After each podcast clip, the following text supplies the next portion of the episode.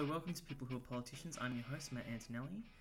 Um, I'm going to release a bunch of episodes together. These are episodes that I recorded over the last couple of months. Um, and to be honest, I just uh, have been really busy and I haven't edited them uh, for a while. And I'm kind of in this little bit of a crossroads where I'm trying to decide if I want to, you know, join a political party or keep doing being independent or do something more with this podcast and journalism or something. So, um, but I thought you know I should I should release these episodes because there's an election in a few days, and uh, a lot of these people are candidates in this election, and you know gave up their time to talk to me, and I kind of only really got back into it recently when I did one with Edward Carroll, who's a candidate in Miller.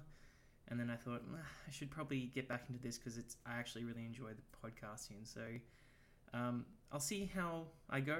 I want to get some more episodes, but it's just fine then find time to edit. So I haven't done a like a deep edit of these episodes. I've just kind of make sure they sound okay, and um, I'm gonna just upload them all. So there'll be a bunch of episodes that come out at once, and I'll probably just use the same intro for all of them. So uh, I really hope you enjoy the episode. If you do, let me know, and um, yeah, thanks.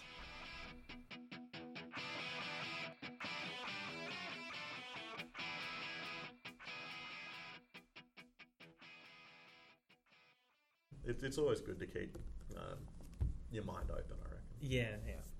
All right, let's do it. Easy.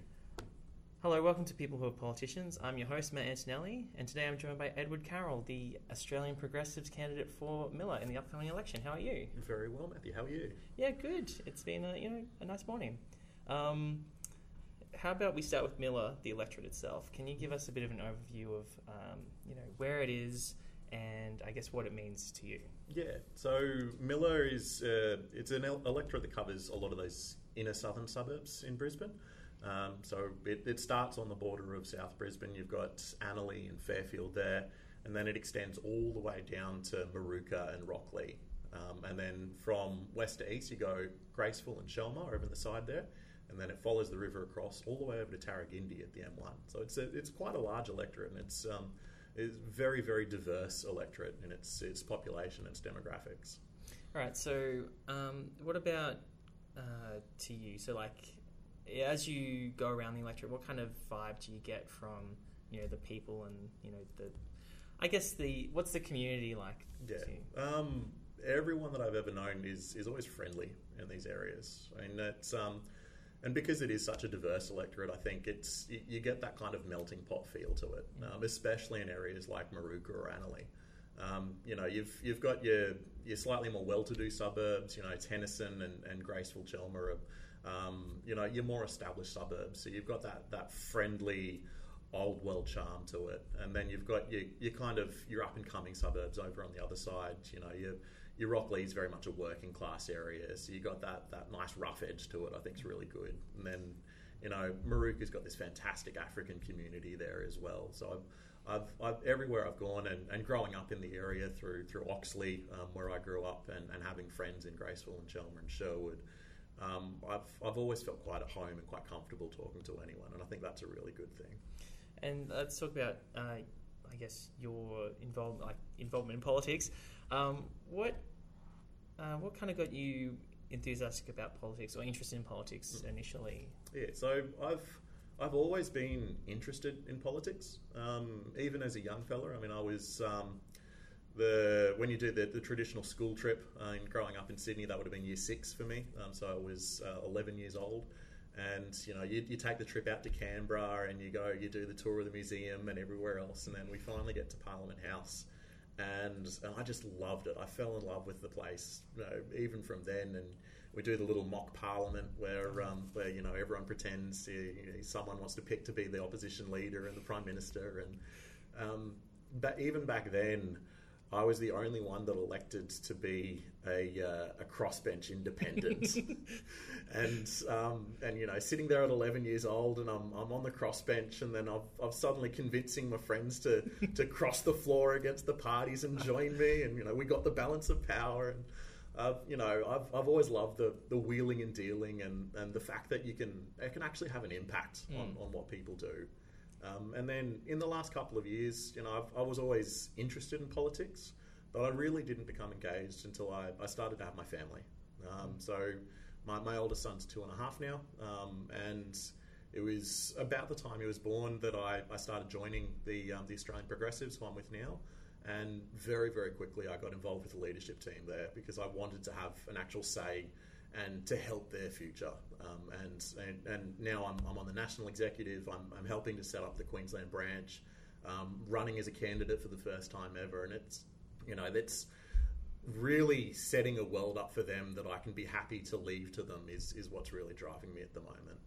Yeah, well, I guess um, you know, there's also that there's a difference between you know being involved in the party at a leadership level and as a candidate. So, you know, what what kind of made you made, made what kind of got you to make that final decision to go right? I'm not just going to help build this new uh, progressive party, but I'm going to, to try and step into uh, into a parliament. Yeah.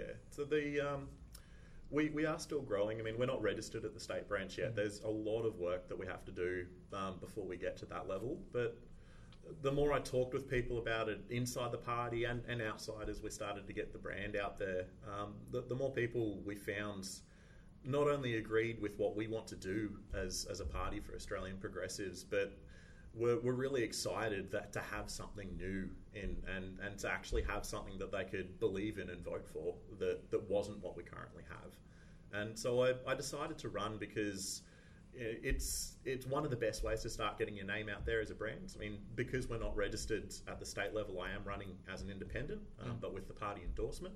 So I I still have that party's branding on all of my marketing materials. People still know I'm I am a progressive candidate.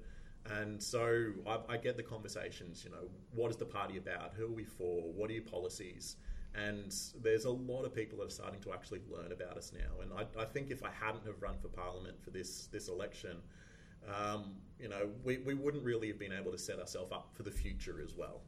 And it's a good, like, uh, I guess it'd be a good run to see, you know, how to actually run a campaign. I guess because you haven't very you know, much been, so. Yeah. be involved with one before. So seeing how it all works, you know, I mean, you probably would have had to. I know when I ran, um, you know, get your signatures and get in and get yeah, them all in. It was done. it was very interesting. I, I, had enough people to to have the nomination when that opened. It was a very very short window. I mean that. Um, the writs opened on Wednesday and they were closed by Sunday at mm. midday. It was a very short window, and you know I, I found myself um, I had about eight or nine signatures lined up, and then two of them weren't in Brisbane at the time. So I'm running around and changing names, and I, I just scraped in at nine o'clock on Sunday morning with the right amount.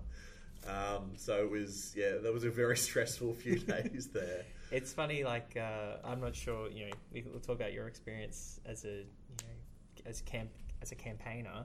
Um, you know, but I'm sure it kind of feels like you know for a bit you announce and then you know things are fairly quiet and then suddenly it's like bang yeah like yeah everyone's um, everyone's sprinting to the finish line I, I, went to to me being the one to have to go out to community groups and, and be the first person to broach the contact and, and now all of a sudden we're about two three weeks out and they're all coming to me and, mm. and I'm getting all of the interest groups now that the the polling has closed and the nominations have closed you know, everyone's got that, the contact details for those parties. So all of those interest groups are starting to come out of the woodwork and, and kind of push their agendas to all of the candidates. Yeah, and I guess it's, um, you know, as the candidate yourself, it's a great opportunity just to to learn more about the area that you might not have known otherwise mm. as well. So, um, what are some of those? Like you mentioned, the community groups. What are some of the community groups that you've kind of you know got in touch with and had some discussions with? Yeah, so there's um, uh, a small policy that I'm, I've been working on is um, around community gardens. Yeah. Um, so there's there's a couple of really wonderful community gardens in, in the Miller electorate. Um, the, there's a great one here just up the roads um, from from this church where we are at, uh, at Graceville. The Graceville Community Gardens are, mm. are fantastic, and um, uh, the Tarragindi Community Gardens as well. That's just just in the corner of the Wellers Hill Bowls Club, um, and I, I, got in touch with them initially um, to see if there was anything I could do and, and reach out to them. And I, have started formulating a policy for um, for beekeeping because um, we realised there wasn't really anything in the area. Mm. You know, there are some amateur beekeepers, and there are some semi-professional businesses um, a, a bit further out. But for for a community garden to be able to have their plants pollinated and continue the, the aspect without having to, you know, go back to a nursery and spend more money every time um, is was actually something I found that they didn't have. Um, so now I'm looking at, at a policy where we can have a, a small grant for a community garden, you know, maybe thousand dollars or so. Um, they can build a little apiary and and get in touch with the beekeeping association, and then that's you know the community garden can then have the bees there. They can they can grow some Yeah. honey themselves. A bit more education for the the community as well on on beekeeping and how that works. And it's um, that policy really didn't come about until after I'd gone out and spoken to those people there. And so, um, I guess that's also like a good opportunity. Then you bring in schools and stuff, and they can Absolutely. educate yeah, yeah. So it's um, and you know, as that followed on from that, I, I started talking to um, to sustainability groups and, in, in community food and and um, uh, they're called community farms Mm. um, or sustainability gardens. Um, so. I've, I'm now in the process of speaking with a group called Sustainability Food Australia, and their policy is, is even more big picture. Um, they want to actually have um, school gardens. Um, so every school can have a fully functioning um, food garden that they can go out. The tuck shop can can pick. They can make food for it. That, that you know supply breakfast or lunch to, to the kids. It's you know the kids can learn about the gardening at the same time, and it's you know that holistic picture that, that you really want to see about having that investment in the community and uh, and learning about that kind of sustainable action is, is something that's that's really important to me. But I didn't learn about it and didn't really kind of hear about it until I started reaching out. And um, that kind of thing I think is fantastic. Uh, now, maybe just for people who are listening who, you know, they might not have heard of your party, and obviously in this election there's, uh, well, there's 12 registered parties ca- competing, and seven candidates in Miller. Yes. Um, could you give us maybe a couple of things that make the progressives kind of stand out as different to, say, Labor, Greens, or the Libs? Like, what's, Yeah. what are some key things that make your party Yeah, different? so we, we have six core values, um, what we call the six E's of the party. Um, so the, the first three of them kind of uh, deal with how we look at policy, and it's it's evidence based policy with ethics and empathy, um, and that that's a really core to us to the, the way we go about um, creating our policies and, and having the right kind of uh, mindset um, to, to policies for the community. Um, the second set of these um, is engagement, empowerment, and equality. And that's really important to us because we, we want to have that engagement with the community um, and whatever community that is. That might be the, the farming community and going out to regional Australia. Um, you know, that, that might be um, like the schools community. It's it, for the, the farm program that I just spoke about. You know, it's it's about actually going out and hearing the concerns because one of the biggest things that I hear um, when I'm out on the hustings in Miller is that people just aren't being listened to, and and that's a really really important thing. Yeah, so, oh, so those are So they're, they're kind of the six core values. Yeah. Yeah, So cool. so you know, evidence. We always want to have our, our policies be backed by evidence. Yeah. Um, you know, we're we're not an ideologically driven kind of party. Mm. Um, so, you know, you, you see some out there. You know, a classic one would probably be um, IMOP um, or the the Informed Medical Opinions Party, or it's the they're collo- colloquially known as the anti-vax party, um, and they, they very much push that it's a health backed, um, or they claim it's a health backed party um, that you know they push against vaccination and they want um, they want to take away uh, mandatory vaccinations. Um, and they, they see this push against big pharma is what they call it. Um, but you know we, we see that's not actually backed by evidence, and you know we we see if we were to go down that route, you know com- you know, diseases like smallpox, like measles that have been brought under control or even close to eliminated, you know, we would see a return to them, and and that's really something that we can't afford.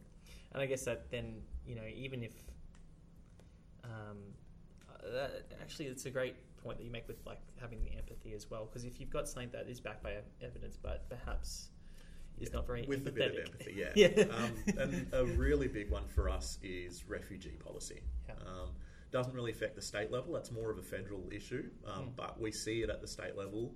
Um, particularly in Queensland, we've got the, the Kangaroo Point, um, the the APODs, the alternative place of detention. So 120 people that have been locked in hotel rooms. They can't go outside the room at all. Um, they've been in, locked in that room for over a year now, and that follows on from up to seven years in detention and offshore processing. Um, and the, the the refugee policies that Australia has had for the past 10 years have completely lacked empathy. Um, and we, we completely stand against them. I'm, I'm about to, we're about to have our national conference with progressives. Um, our current federal party platform is that we want to close offshore processing completely and at least move to onshore processing. Um, I want to go even further than that. I want to completely reframe the, the debate and the talk about refugees. Um, it shouldn't be about detention because, you know, if you've been in detention for seven years now, it's not about processing your application. The applications can be processed in three months. It's it's a purely ideological system at this point in time, and that's um, it's an, a very lacking in empathy um, from from top to bottom. And you know, we, we can see that now. It's I work in hospitality. The the hotel that I work for is a quarantine hotel, and you know we've had people that they've had to quarantine for 14 days, and they're they're scratching the walls. They're, they're going crazy after two weeks. Well, a lot of people who were and you know just in isolation and in their own homes. Yeah. it's like It's it's a nuts. massive issue, and you know we and we see a bit of the politicization around things like the lockdowns and the health based response to COVID nineteen, and you know talking about the suicide rates of lockdown and and how that's bad for everyone's mental health, but. At the same time, they're not talking about the, the, the kind of mental health implications for someone that's been locked in a room for over 365 days yeah. And you know thousands and thousands of days um, on top of that. You know they've got a family that was living in Australia, um, the the Biloela Tamil family, and you know Priya Nades were established. They were given their visa, and for purely punitive, unempathetic reasons, they were ripped from that with a small child, two small children, and taken to offshore detention. And you know for four years now, that's been going on, and it's it's not right, it's not decent, and which it is a national shame for our parliament that they continue to push these ideals. And you said something there which probably links in with um, what you were saying about immigration as well. you know, um, people feeling like they're not consulted, or I guess you know, um, perhaps like that situation's not well communicated from the government as to like what's going on. So, and that's something that kind of gets echoed a lot when I talk to people who are independents or minor parties about you know people in the electorate don't feel like they're being heard. Why do you think that is? Like, why do you think that there isn't as much consultation as there should be, or you know, people aren't told the frank truth as, as much as they should be? Yeah, there's there's a lot that goes on behind the scenes in politics. Um, and and you know I, I worked in five star hotels, um, you know private dining rooms. I've, I've served the kind of private dinners that go on that you see some of the the, the behind the scenes work that gets done. And uh, you know for for a lot of the major parties, for Labor and, and Liberal Party in particular, um, it's for them their policies don't always come from the people. They can do, they can listen to the people in some respects, but a lot of their policies are guided by their donors. Um, and you can see that as, as clear as day. Um, with a lot of the issues like coal mining, um, the the evidence around coal is that um, you know you can look at the health based evidence. You know the, the coal dust, the, the destruction of environment. Um, that's a very important issue on its own. Um, but there's also the fact that it's a sunset industry. You know, the entire world is moving away from coal. From an economic perspective, we need to be looking at alternatives now, and and we have those alternatives in things like green hydrogen. Um, it's that's potential to be an export market just as big as gas is now, um, which is the second largest export market for Australia. And you know, to to not be looking at these alternatives at all when it's going to be people's jobs and people's livelihoods that are going to be affected by this down the track if they don't do that. You can kind of see where they're getting their policy from, and you can look at that. Looking at the donations for the two major parties, the um, in terms of gas, um, the Santos, um, was a major donor to the Australian Labor Party, um, particularly in Queensland. And we saw that um, in February of this year, it, the news came out that Santos had been given a 10 year license for. Uh, for fracking exploration rights in the Lake Eyre Basin, um, which is one of the most pristine areas in in the world, let alone Australia. Um, so you can, you know, getting the money out of politics is one of the main things that's going to get the community heard more. It's, I guess because um, you know if you are just getting donations, you know, directly from the electorate, you've got to convince them that you're the right. You're listening to them. That you're the right, Absolutely, right yeah. team for them to give their money. Absolutely. So it's you know, money is power in a lot Yeah. of the ways, um, and you know we can see that the Greens have had a, a very strong push against the the cash for access meetings, Mm. Um, which they're, they're the exact same meetings that, that I'm referring to when I say I waited on them, Mm. and um, I, I completely agree with that. It's you know. For a party to try and say that they're not influenced by someone that's actively giving them money to sustain their operation, I'd be very, very suspicious about their intentions. Yeah, so um, let's talk about if if you you know if you're lucky enough enough to be elected. Um, obviously, there's there's going to be some things that come across that you might not have uh, expertise in. So you know, a lot of people that come on my podcast, like maybe they're a minister in a particular area, or maybe you've got a particular skill set that you know you know these things very well but you could get something that comes across that you don't have a um, inf- informed opinion about at the start. So how would you go about um, deciding whether you're going to support or not support particular pieces of the legislation? So that's that's kind of where the evidence factor in our core values really, really comes in. Um, and, and I saw that just recently um, in terms of uh, regional issues. Um, I, I sat in on a, politi- a party leaders debate for AgForce, um, which is their uh, uh, industry association for farmers. Um, and so there was a leaders debate for all the political parties. So I sat in as a leader of technically the, the Australian Progressives for Queensland. And um, there were several questions. I'm, I'm a city slicker. I'm not going to pretend I'm from the country at all. I was born in Sydney. Um, so, you know, there were definitely areas where I, I didn't have an expertise. Um, one of the main ones was for um, laws around uh, biosecurity. Um, so, you know, I, I can't talk about, you know, banana rust because I know nothing about that. And, and more importantly, I also didn't pretend to. I didn't make up some kind of waffle, no, stick to a cheap por- talking point that, that a staff has given me um, before the interview. Um, I was, you, you be open and honest and say, I don't know about this area. I want to do more research. And AgForce has given me their entire policy platform to read about biosecurity. And it's, it, it's a big book, but it's, you know, I've, I've committed to reading that and getting back and engaging with them um, on that kind of issue, and then not just with them, but with with an alternative group as well. So, someone like the the Queensland Conservation Council, they're they're going to have not necessarily an alternative viewpoint or an opposing viewpoint, but but a different kind of view to what the agricultural industry is going to have. So, taking it from different areas is is a very very important part about getting the balance of evidence. And I guess you know something that came in there too was you know the fact that you know city versus country, which I guess comes up a lot, particularly in Queensland because we've got a lot of North Queensland um, electorates as well, and you never want to be like. Actually, this is what we need to do because I'm from here, and Yeah. you know what I mean. Like, Yeah. you can't be like I'm from the city, therefore I know I know best. Or Yeah. I'm from Southeast Queensland, and therefore I know best. Yeah, Absolutely, and you know this is um, the, the debate about things like uh, dams and water security. Um, you know, is, is a very very good way to kind of look at that city country divide. Mm. You know, the people in the southeast Queensland corner kind of uh, there are a lot of groups that say we don't need to build more dams, we don't want to see. Um, anything like that, but the people in regional Queensland, particularly the agricultural industry, say we do actually need more dams, and and you know things like the Paradise Dam. That's it's become very heavily politicised um, kind of issue with around that dam just outside of Rockhampton. yeah, Um, you know, there were found, there were issues around the construction of that that have now been found out. And you've got Labor on one side saying they're going to lower the dam walls, and you've got the LNP and Katter Party on the other side saying, no, we should put money into fixing it and keep the walls at the height that they are.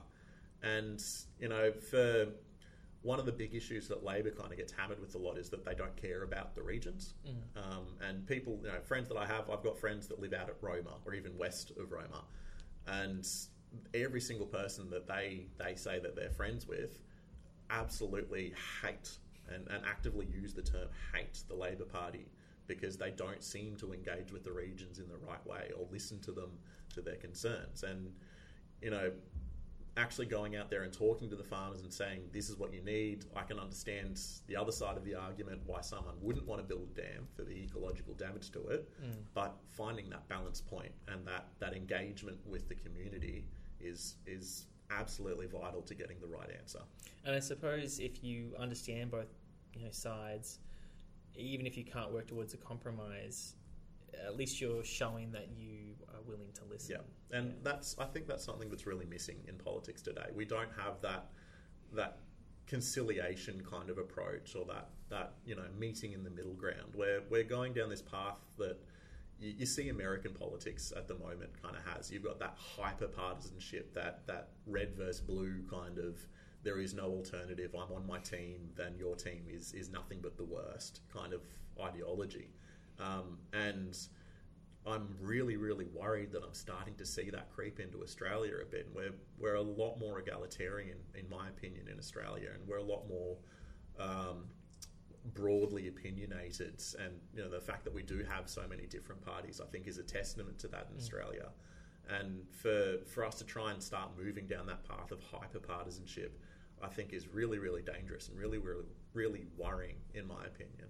I, I suppose, um, like one thing that we, we kind of, I guess, sets us apart still is the fact that we have the compulsory voting and compulsory preferential voting. So, um, do you think that there's, you know, ever a chance that do, do you reckon we'll head towards more uh, like coalition, as in not liberal national coalition, but like coalition group governments, or do you reckon we're heading towards more like like red versus blue? Hmm. Um, I mean, with the parties in power at the moment, I see them wanting us to move to that, that red versus blue kind of um, uh, situation. Mm. I would love to see us move more towards like what New Zealand has currently, um, which Oh, is yeah. the, the proportional representation.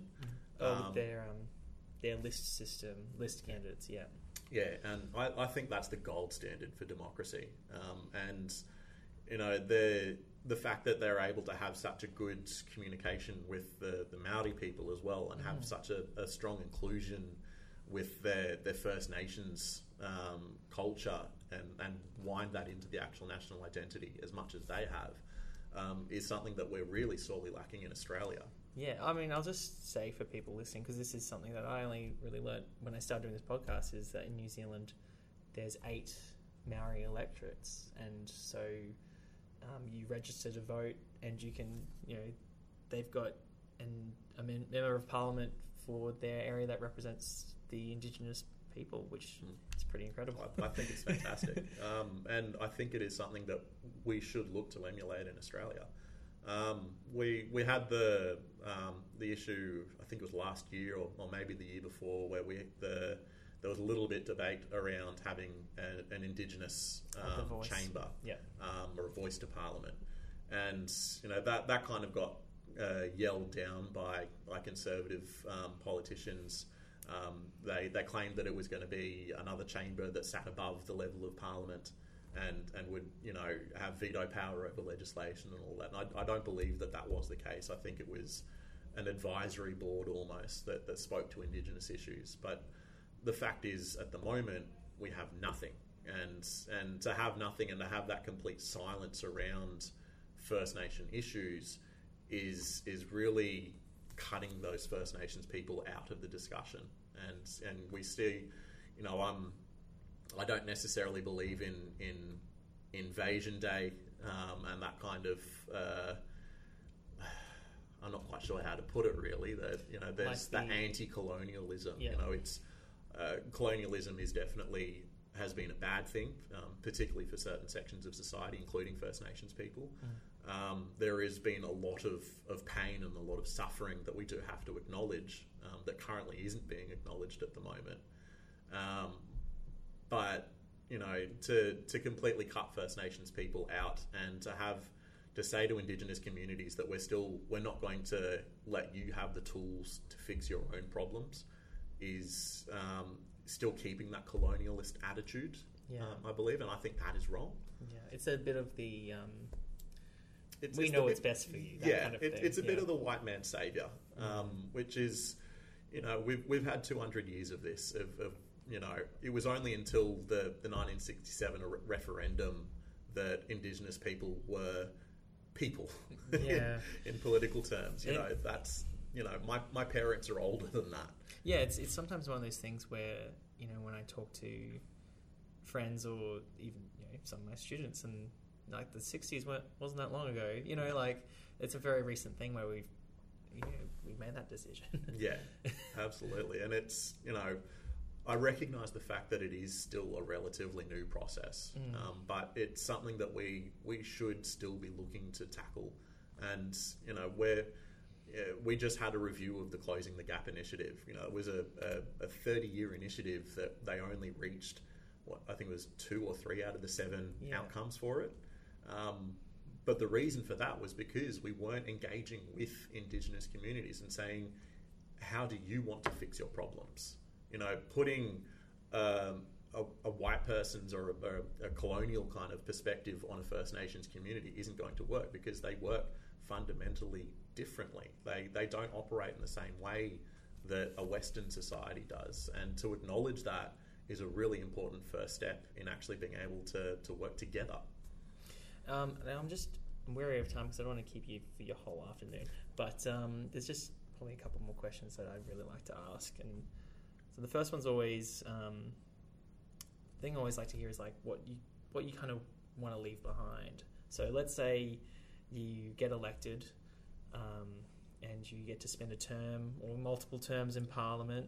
Um, what would you like to have? What legacy would you hope to leave behind?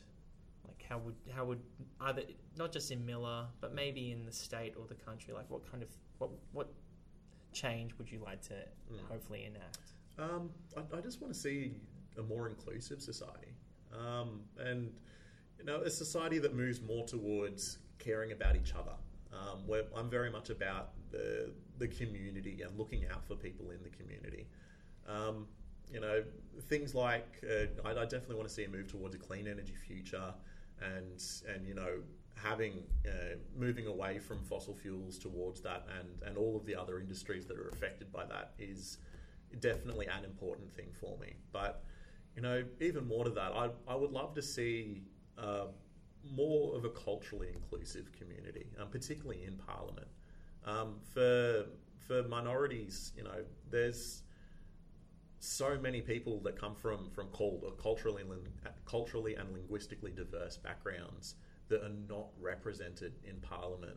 Um, and you know, I, I say that as a Caucasian man myself, um, but I'm I'm aware of that fact, and, and I really want to change that. You know, I uh, as much as I'd like to dream and see that, that the Queensland Progressives are going to be um, the, the majority force in government in 2024, um, what I'd, I'd really like to see is actually having, um, you know, the, the first Australian of African descent in Queensland Parliament, and and I'd love to see the Queensland Progressives doing that.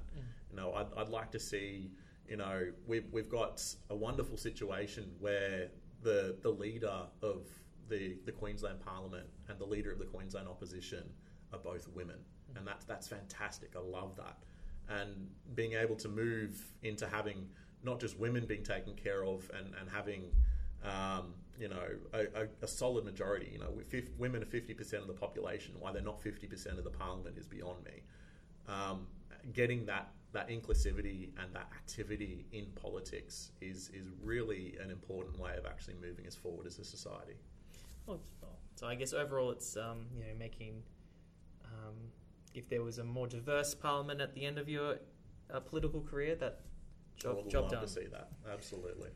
Um, now, for people who, you know, they they listen, they've listened to this, or they've seen you out waving by the side of the road, which is another fun experience that, I- that I remember well. um, uh, and they just want to know more. um, about yourself and the party, how do they get in touch and um, get to know more? Yeah, so we, we are definitely on, on Facebook and Twitter um, with our social media. Um, so for the state based, if you um, if you search Queensland Progressives, um, you'll come up with, with both of those.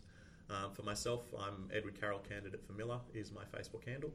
Um, we also do have a website, is progressives.org.au, um, is the federal website. And then um, you just go progressives.org.au slash Queensland um, and you'll come up with the state site there. Oh, awesome. Well, um, thanks so much for catching up. I hope you enjoyed the conversation and uh, best of luck at, at the end of the month.